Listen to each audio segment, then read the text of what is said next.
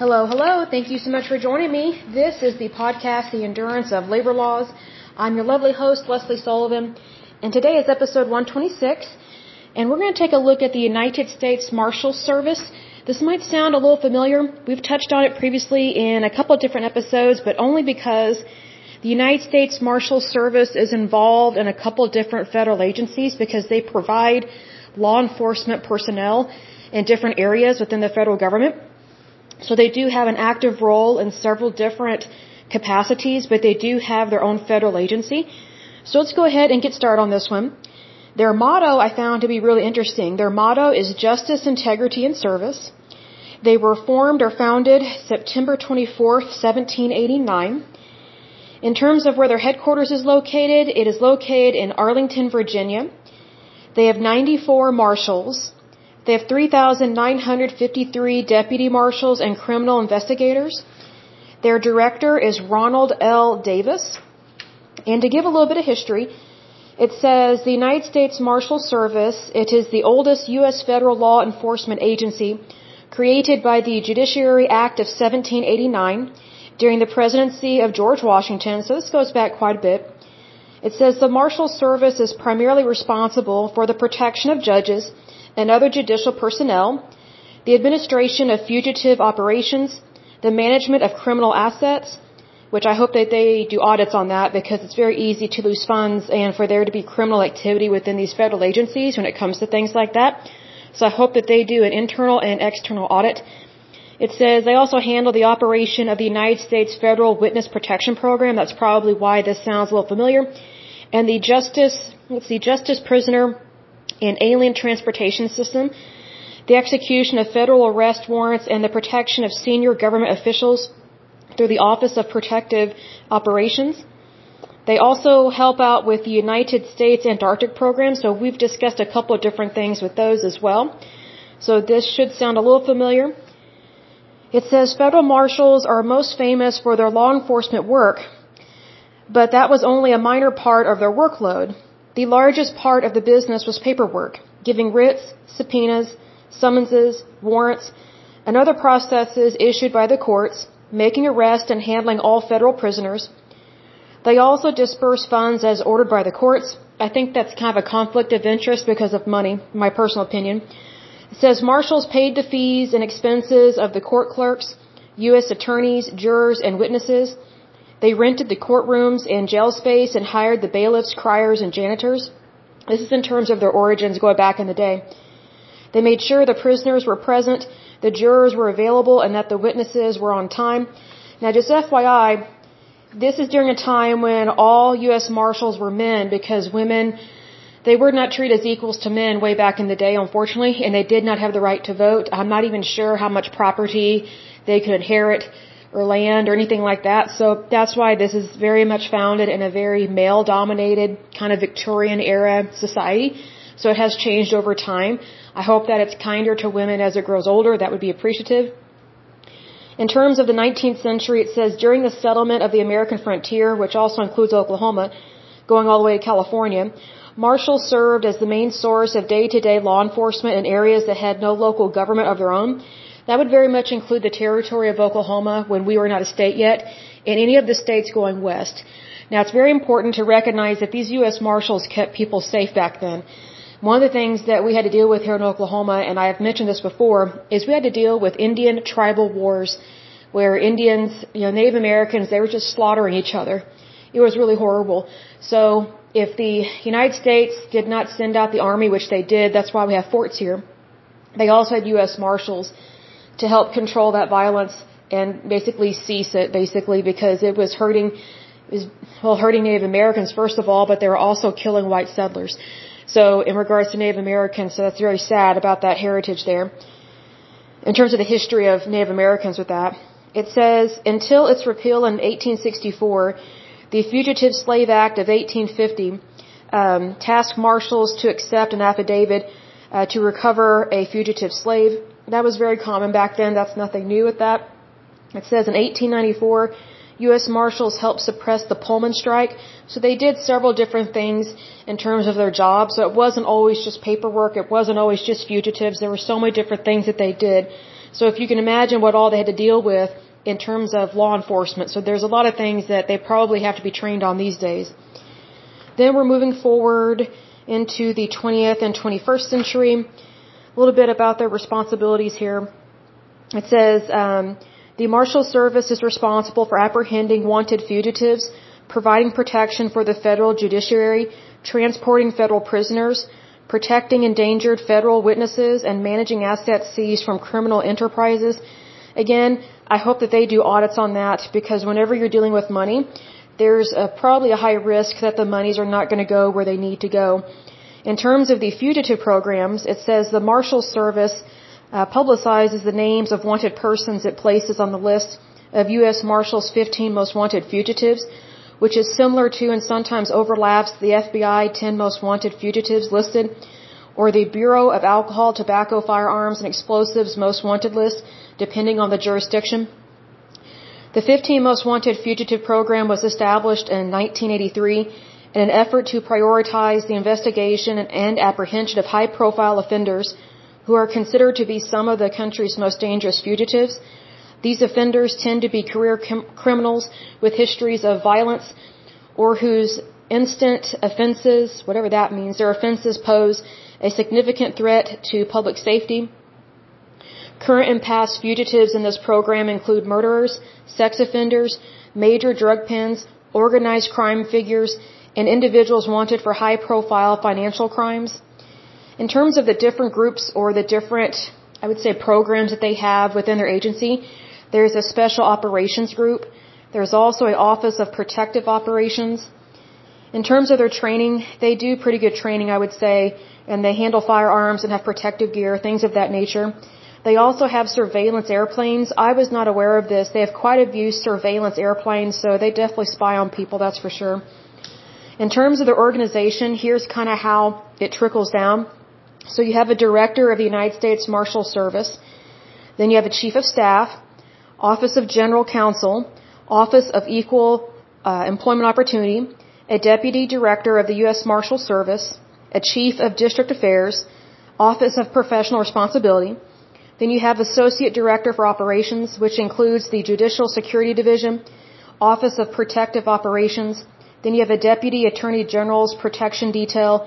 You have a secretary of education's protection detail. Then you have investigative operations division, the witness security division, the tactical operations division, prisoner operations division, justice prisoner and alien transportation system. Then you have a chief financial officer. Under that, you have financial services division. Then you have an associate director for administration. Under that, you have training division, human resources division, the I T division, Office of Public and Congressional Affairs, Management of Support Division, and Asset Forfeiture Division. I would definitely want an audit of the Asset Forfeiture Division, because whenever you're dealing with forfeitures, there unfortunately tends to be a high risk that people that have a badge will use their power in a way that is not ethical. We actually have that problem here with our sheriffs and in Oklahoma. We have different counties, and there are some sheriff's departments that they love to shake people down for money, and they confiscate their monies and their properties, and they always blame it on drugs, if there, even if there are no drugs involved. We have a lot of problems with that, and it's like pulling teeth to get your money and your property back. So basically, we have a sheriff's office that they don't follow the law, and it's very unfortunate, and they are notorious for it. So they, they get away with a lot of stuff that they should not. And unfortunately, um, they use their badge to do it. So that that's very sad that happens here in Oklahoma. Hence, people don't carry as much cash as they used to, because they knew that if ever they got stopped by a sheriff or a sheriff's deputy, there's a chance they could be shooken down. And if you did not allow them to search you, which you do not have to allow a search, you have every right to deny it, because they have to have legal cause, and they have to prove they have legal cause. But if you decline a search, more than likely it's an illegal search, then they give themselves permission to steal from you. So that's been a problem here in Oklahoma. It's very unfortunate, because, you know, we're in the Bible Belt, and we're also in the United States. I mean, we're not the Soviet Union or China, but yet, you know, some of these people act like it because they have too much power. In terms of their personnel, they have deputy marshals.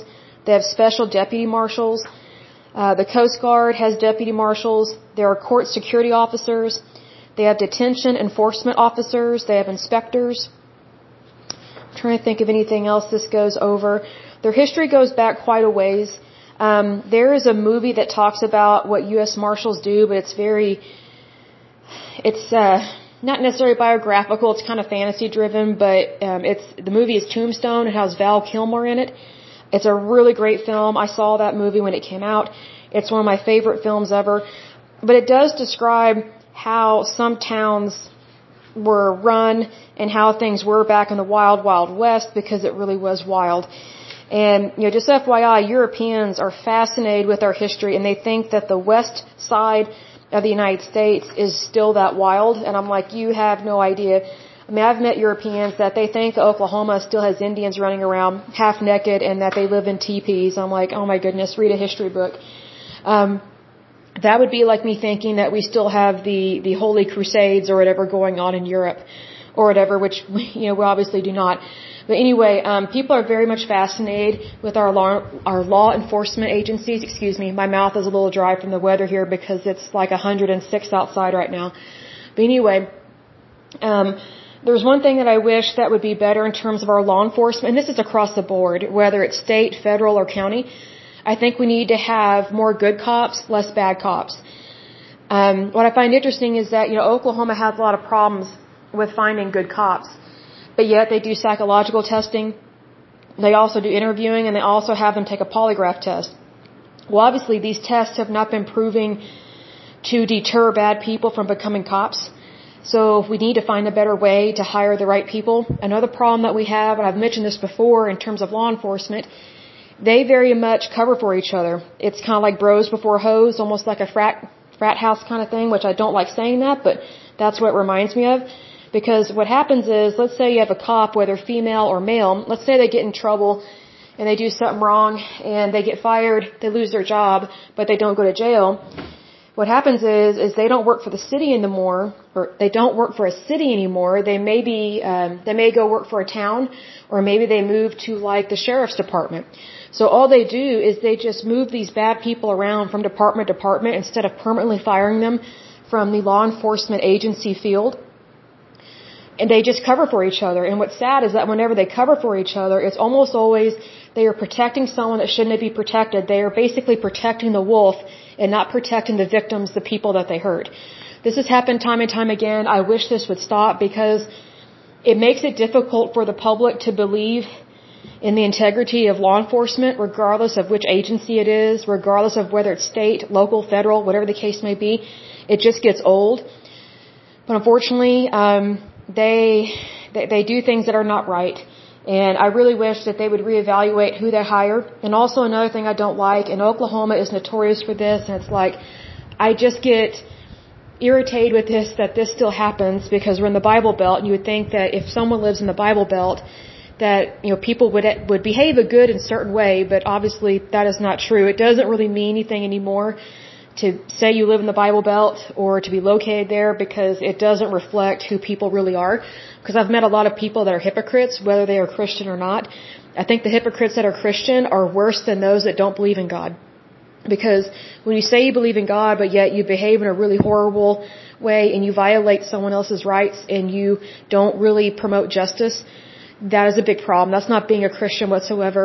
Um, it's going to the dark side, and that's one of the problems that we have with law enforcement here. But one of the things that really bugs me is whenever there's a cop that does something bad, whether it's male or female, doesn't matter, because they're both guilty of doing stuff that's wrong. They know that what they did is true. They still have to investigate, but they know they have evidence of something that happened, and so instead of firing them, they put them on paid administrative leave. So basically these people that have done something really bad, whether or not they go to jail or not, they are paid, um, they're basically still paid their salary. So they still get really cushy benefits, whether it's a pension, four oh one k, health insurance, life insurance, disability insurance, all this stuff. Well, guess who's paying for that? The taxpayer, which is you and me. That's not right. Here's the thing. If stuff like that were to happen, oh, let me put it this way. That kind of stuff doesn't happen in the private sector. When someone's doing something wrong, they get fired. They don't get paid administrative leave. They get let go. And other companies, if they find out what this person did, they don't go, oh, we'll cover for you and hire them. They don't do that. I mean, just imagine if Dell, Apple, or Amazon had some really bad employees. They did something really bad. They fire them. They, I have never heard of these large companies or even small companies in the private sector putting someone on, on administrative leave, and they've gotten wind of something that really bad that this person did, and just pay them a bunch of money. They paid them their entire salary pretty much, but yet they're they're being paid not to work, not to show up to work. In the private sector, they fire people like that because that's what you're supposed to do. You're supposed to fire bad people, but unfortunately, in the public sector, whether it's state, federal, or county, or even in the military, the military is notorious for this. They don't fire the bad people. They either promote them or move them to another department or another agency, which gets so old because they keep recruiting bad people, which is poor decision making. One of the things I was not aware of until my twenties was that in the military, this happens all the time. I found out that in the military, if there's someone in their department that they don't like, they just promote them and move them to a different department. So just F Y I, just because someone gets promoted, that doesn't mean they deserved it, and that doesn't mean that they are a good person. Because that happens all the time in the military. I forget what the phrase is called, but it, it goes back many years that the military has been doing this because they don't fire people. It, it's so weird. And sometimes, you know, they need to kick people out of the military. It doesn't matter whether they are in the law enforcement part of it or not, but they don't do it. It's very rare.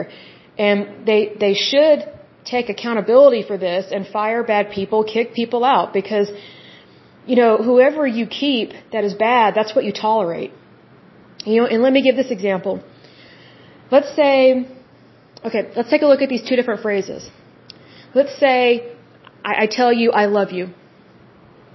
How does that make you feel? You would feel endearment. You would feel probably the love of Christ, you know, those beautiful, wonderful things. But if I say, oh, I tolerate you, is that love? No. Does that make you feel like I agree with what you're doing? No. But here's the thing. Whatever you tolerate is what you allow to contaminate. So basically what these people are doing in the public sector and these law enforcement agencies all across the board, whether it's state, federal, or local, they're not doing the right thing because they're tolerating bad behavior. Whereas if they really loved someone, if they really loved that person, and I don't mean sexually, I mean like as a brother or a sister, if you love them, if they've done something wrong, you hold them accountable for what they did, and if they deserve to be fired, you fire them. See, because when you love somebody, you do what's right. When you tolerate somebody, you're doing what's wrong. That's the problem with a lot of these law enforcement agencies. They tolerate stuff because they don't have the guts to say, hey, that's wrong. You, you no longer can work here. What you're doing is inappropriate. We can't have that here. We want the best of the best. So they they always settle. What I say, I always say, you know, don't settle for less than God's best is how I word it. And that includes employees, managers, bosses, companies, whatever the case may be, because whatever we settle on is what we tolerate. You know, th- there's a difference between saying, I love my job, I love my boss, as opposed to, I tolerate my job, I tolerate my boss. There's a difference there. And I don't mean love as in sexual or being a happy-peppy cheerleader or just roses and ivory every day or chocolates or something or flowers. I'm not talking about that. I'm talking about dignity and respect and, you know, having courage enough to call someone out on something if there's a problem. Because, you know, when you love somebody, you want what is best for them, not what is worst for them. The worst thing you can do is tolerate bad behavior. Because I always find it interesting whenever people tolerate bad behavior as adults, but yet when their kid makes a mistake, you know, they're, they're training their kid, hey, you can't do that. It's like, well, you do that in your life as an adult, so how can you train your child that that's not right? Like, you're being a hypocrite. Which these days, there are a lot of parents that are not even raising their kids appropriately. Why? Because they're settling for less than God's best. And I'm not trying to be religious, I'm just stating a fact. Because why would you settle for anything less than God's best? I don't get that. We are a Christian nation. We are one nation under God. We need to act like it. We need to be the people that God has called us to be. And to settle for anything less than God's best, it's not good enough. I'll just say it's not good enough. And, you know, I'm speaking from you know, Oklahoma, where we've had a lot of bad cops here. And it always concerns me whenever we have all these bad cops. I'm like, who's hiring these people? Someone's judgment is off. Who's promoting these people? Who's tolerating this? Oh, and here's another thing I don't agree with. Like, you know, these these departments such as the U S Marshals, they have investigative authority, right? Well, here's what people may not know. The Supreme Court actually made it legal. I don't know how long ago this was, but the Supreme Court actually made it legal to give police officers and law enforcement, gave them permission to lie to people. Basically, if you get pulled into an investigation or an interview with a cop, they have rights under the law. It's not moral, but they have rights to lie to you and say, oh, we have your D N A. So you might as well go ahead and give us your D N A so we can prove you innocent. That's not true. That's not true. You know, they they lie to people and they say, oh, we have your D N A, we have evidence. It's like, okay, prove it. Show me what you have or tell my lawyer. See, that's why you can't talk to cops. That's that's why you, you, you never go into a interrogative interview without a lawyer. Even if you're innocent, and especially if you're innocent, because if you're being interviewed by a cop and you're innocent, there's a good chance they could do everything they can within their power and lie to do this to prove you guilty. Just to just to find someone to say, oh, we solved the case. Just because police officers and law enforcement say they found somebody or they know who did it, that doesn't mean they actually do know who did it. Because they have permission from the Supreme Court to lie, which is not right. And then we wonder why we have all these issues within different law enforcement agencies. They're given permission to be unlawful people. They're given lawful permission to be unlawful. They're given lawful permission to be immoral. They're given lawful uh, permission to be unethical.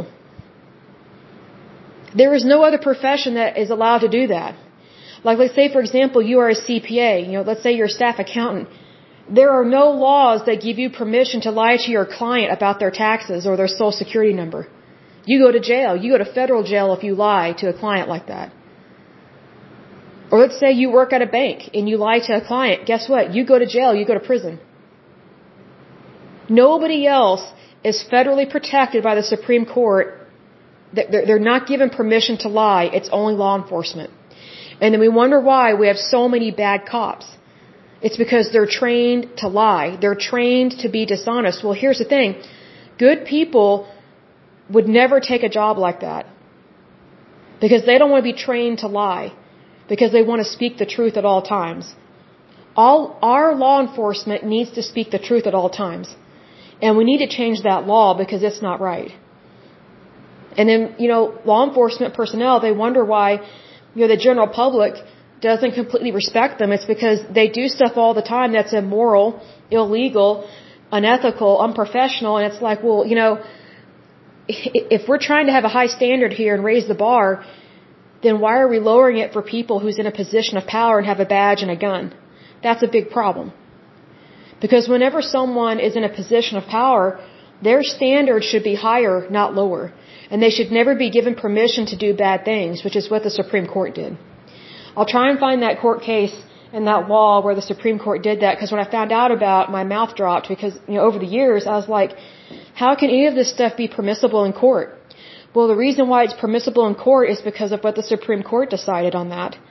And it's not right. You know, what's interesting is that whenever the cops are interviewing somebody, if that person lies, the person they're interviewing, they look guilty and or go to jail for lying to the police. But if the police lie, oh, they're doing their job. They're doing a great job. They're doing what's right. Here's another thing. If a witness lies, um, I guess when they're when they're taking the witness stand and they're giving evidence or whatever the case may be and they're answering questions, if they lie, they can go to jail for perjury. But if a cop lies, they, they get a free pass. Any type of law enforcement, they get a free pass. They're, they can lie. That's not right. That's not right at all. Like, if lying is wrong for this person, it's wrong for everybody. And here's another thing. I don't understand how cops or law enforcement in general, how they can be given permission to lie and be protected federally, but yet when they raise their kids, you, you cannot be lying. You need to tell us the truth. Really? I thought I could act like you. I thought I could lie about and be protected by federal law. No, it doesn't happen. If anything, the law enforcement, usually the husband, will beat the you-know-what other kid for saying something like that. But see, here's the thing. Law enforcement, the, law enforcement, they typically tend to say, do what I say, not what I do. That's a big red flag.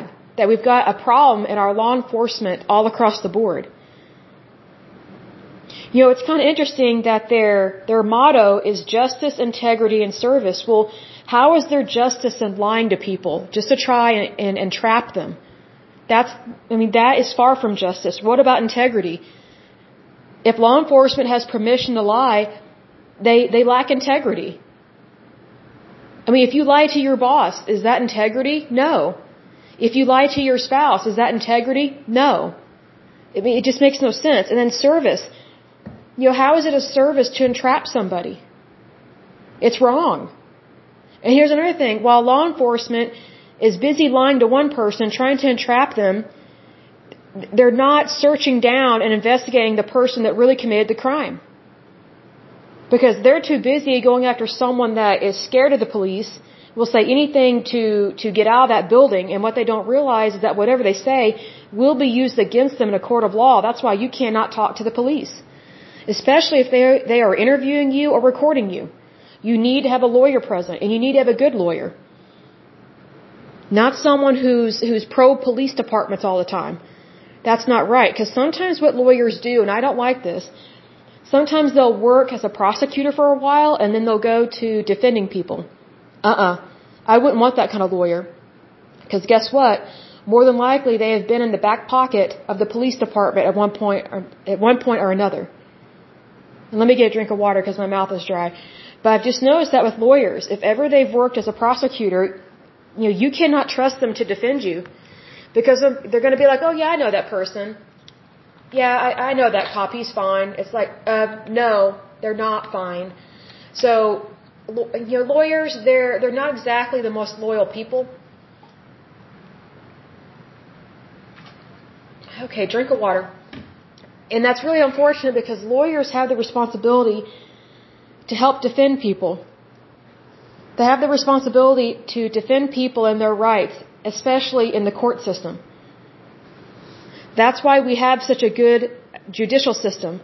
It's because we have barriers and we have rules, laws, and bylaws to protect the citizens. Our country wasn't founded to protect the police. It wasn't founded to protect the military. Just the opposite. It was founded to protect citizens from bad police, from bad military personnel. Because that's how the British were behaving. So our laws, our bylaws, and our legislation, it's gotten off track quite a bit because it's not protecting the people like it's supposed to. That's very unfortunate because it's enabling bad people to serve in positions of power that they have no business serving in because it's a question of integrity and character and also good decision making. We need people that are wise and that are kind and calm. How many cops do you know that are kind and calm and wise? I don't know any. None. And that's really sad. And I understand that their job is stressful, but you know, if they can't take the job and the stress of it, they need to go work elsewhere. They need to find something else that works for them. That's all. Find a different job. But unfortunately, these recruiters, they keep recruiting the same kind of people. I mean, that's an H R issue right there. They need to get a different recruiter and find a different kind of people to hire. Otherwise, it's just going to continue to be a revolving door of bad cops and situations. And I don't just mean local cops, because obviously military personnel, or sorry, law enforcement personnel can be in any division, state, federal, local, you know, marshals, deputies, sheriffs, police departments, military police, whatever the case may be. But just because someone wants to be a cop, that doesn't mean they should be a cop. Because I've met a lot of guys over the years, they want to be a cop, but I have never met one that wants to be a cop for the right reasons. It's always to be a bully to regular everyday people that are just living their lives. You know, we don't need to pay bullies to be bullies. You know, we already have bullies in society. The last thing we should do is give them a badge and a gun. I think that's a big problem. I think if we restructured some things and really focused on human rights, I think things would get a whole lot better because I think we need to get back to our original founding. We were not for policing. We were against it technically. You know, we were not for a huge police department. That that's not the founding of our country at all. Because that's what the monarchy would do. They would police people. And they were brutal to people. So we need to get back to our roots. We need to get back to what matters for our country and really care about the United States. We really need to focus on what is important to America. And we need to focus on the rights of the citizens. Because if we don't focus on the rights of the citizens, then our country ceases to be free. And that, that can turn really bad really quick. So let's, let's continue to focus on the freedoms of this country and focus even more so on it as opposed to enabling bad people in positions of power. We need to work on that because I've noticed it here in Oklahoma. I've noticed it in the Bible Belt. And if I'm noticing it, then I bet it's everywhere in the United States. Because sometimes things like trends and stuff, they take a couple years to reach Oklahoma. We've had problems with our judicial system for many years. I mean, I can remember weird cases when I was a child. I was like, they arrested who? For what? It was just bizarre stuff. And that was back in the nineties when I was a little girl. Well, late eighties, early nineties. That goes back a long time, right? I mean, I'm not old, but that just tells you how long this has been a problem with our judicial system here in Oklahoma, whether it's state or federal. So we definitely need to work on having equal rights, good rights, focus on our freedoms, and protect our freedoms. Because if we do not protect our freedoms, then it's it's not good. Because then you will enable really bad people to dominate and rule your life, and we were not founded for that. We were founded for freedom, for liberty, for everyone. So I will go ahead and end this podcast. But until next time, I pray that you're happy, healthy, and whole, that you have a wonderful day and a wonderful week. Thank you so much. Bye-bye.